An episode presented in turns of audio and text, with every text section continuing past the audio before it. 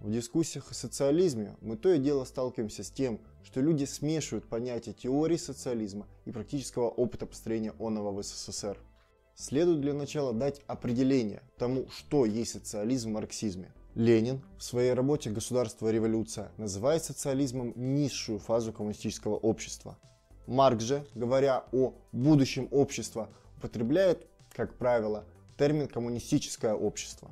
В работе «Критика Готской программы» он различил низшую и высшую фазу коммунистического общества, определяемого на всех своих фазах по следующим качествам. Первое – общее владение средствами производства. Второе – установлением товарного обмена продуктами труда между производителями. Маркс пишет, индивидуальный труд уже не окольным путем, а непосредственно существует как составная часть совокупного труда. А также Равенство состоит в том, что измерение производится равной мерой трудом.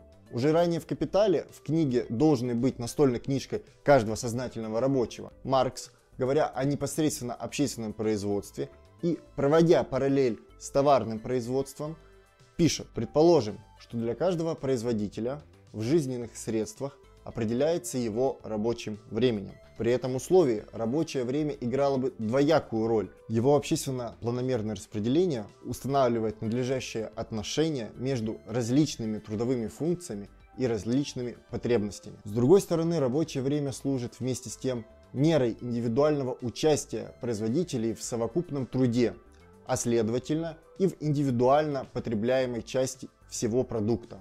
Общественное отношение людей к их труду и продуктам их труда остаются здесь прозрачно ясными, как в производстве, так и в распределении. Но так как это фаза одного и того же общества, то в чем же между ними разница? А разница связана с формами распределения материальных благ, созданными совокупным общественным трудом. На первой фазе коммунистического общества неизбежно будут осуществляться распределения по труду, тогда как на высшей фазе будет установлено распределение по потребностям.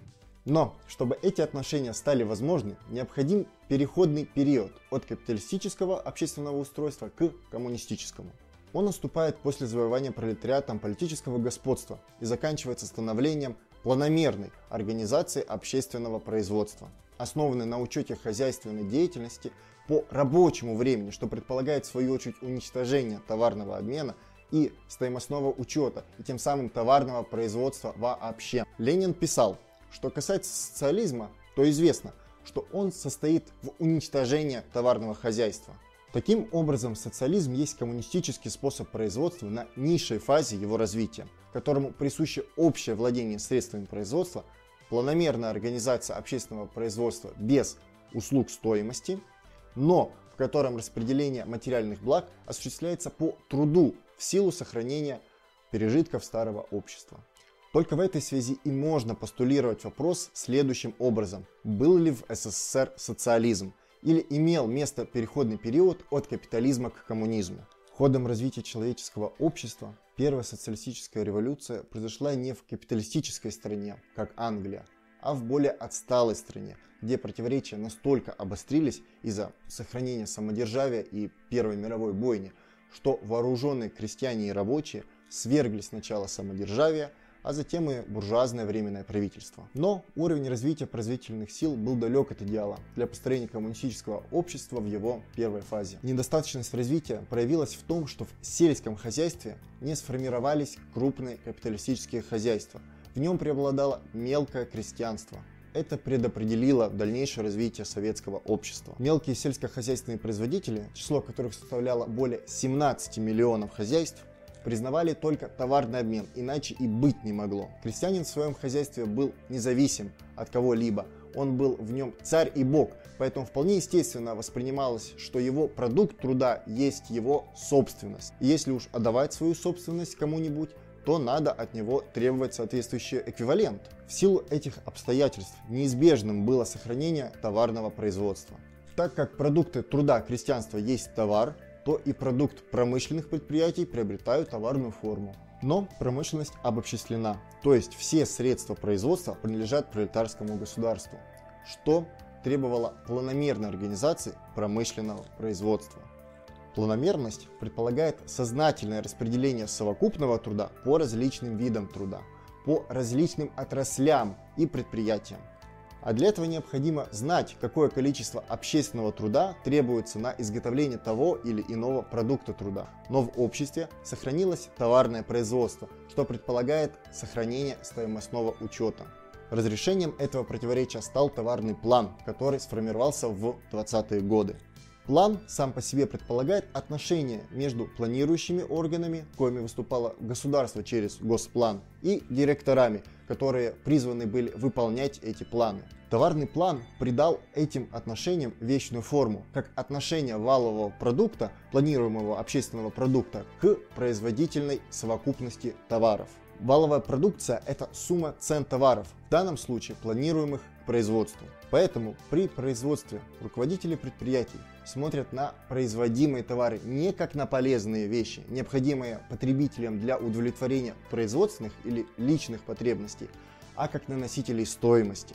Как известно, каждый товар обладает стоимостью, и руководителя интересует именно стоимость товара, а точнее то, насколько эта стоимость позволяет выполнить установленный план по валовой продукции. От выполнения плана зависело благополучие предприятия.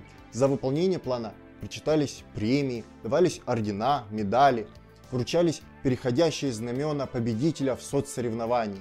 Проще говоря, за выполнение плана полагались почет и уважение. При невыполнении планов вас подвергали критике и обвиняли в нерадивости. Таким образом, наряду с декларируемой целью производства, полномерная организация общественного производства для удовлетворения потребностей и всестороннего развития всех членов общества возникла новая цель производства – производство валовой стоимости общественного продукта. Она первоначально возникла в силу того, что сам общественный продукт, который есть совокупность товаров, обладает двойственностью – он есть совокупность полезных вещей, и он же есть валовая стоимость, выраженная в деньгах.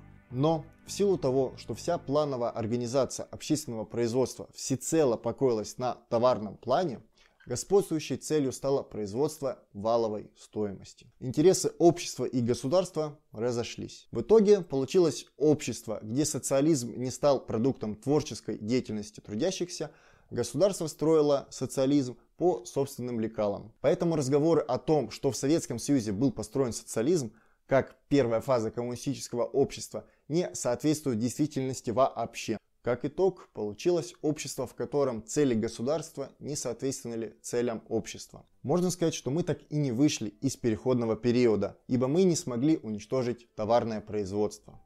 Первоначально в силу недостаточного развития производительных сил общества, а затем и в силу того, что сложилась совокупность производительных отношений, при которых возникла государственная номенклатура, а это еще не класс, стремящийся построить социализм сверху, а при этом опираясь на товарные формы, отрицающие сам социализм. Спасибо за просмотр, ставьте лайки, пишите ваши комментарии, подписывайтесь на канал. На этом канале будут регулярно выходить ролики на самые разные темы, прежде всего связанные с марксизмом, ленинизмом и изучением теории. В планах также изучение диалектики, изучение политэкономии, а также анализ современного социалистического движения. Если вам понравился ролик, если вам понравился канал и в целом идея, подписывайтесь, как я уже об этом вспоминал, делитесь своими видео в соцсетях со своими друзьями – распространяйте. В дальнейшем мы будем стараться выпускать более качественный и более содержательный контент.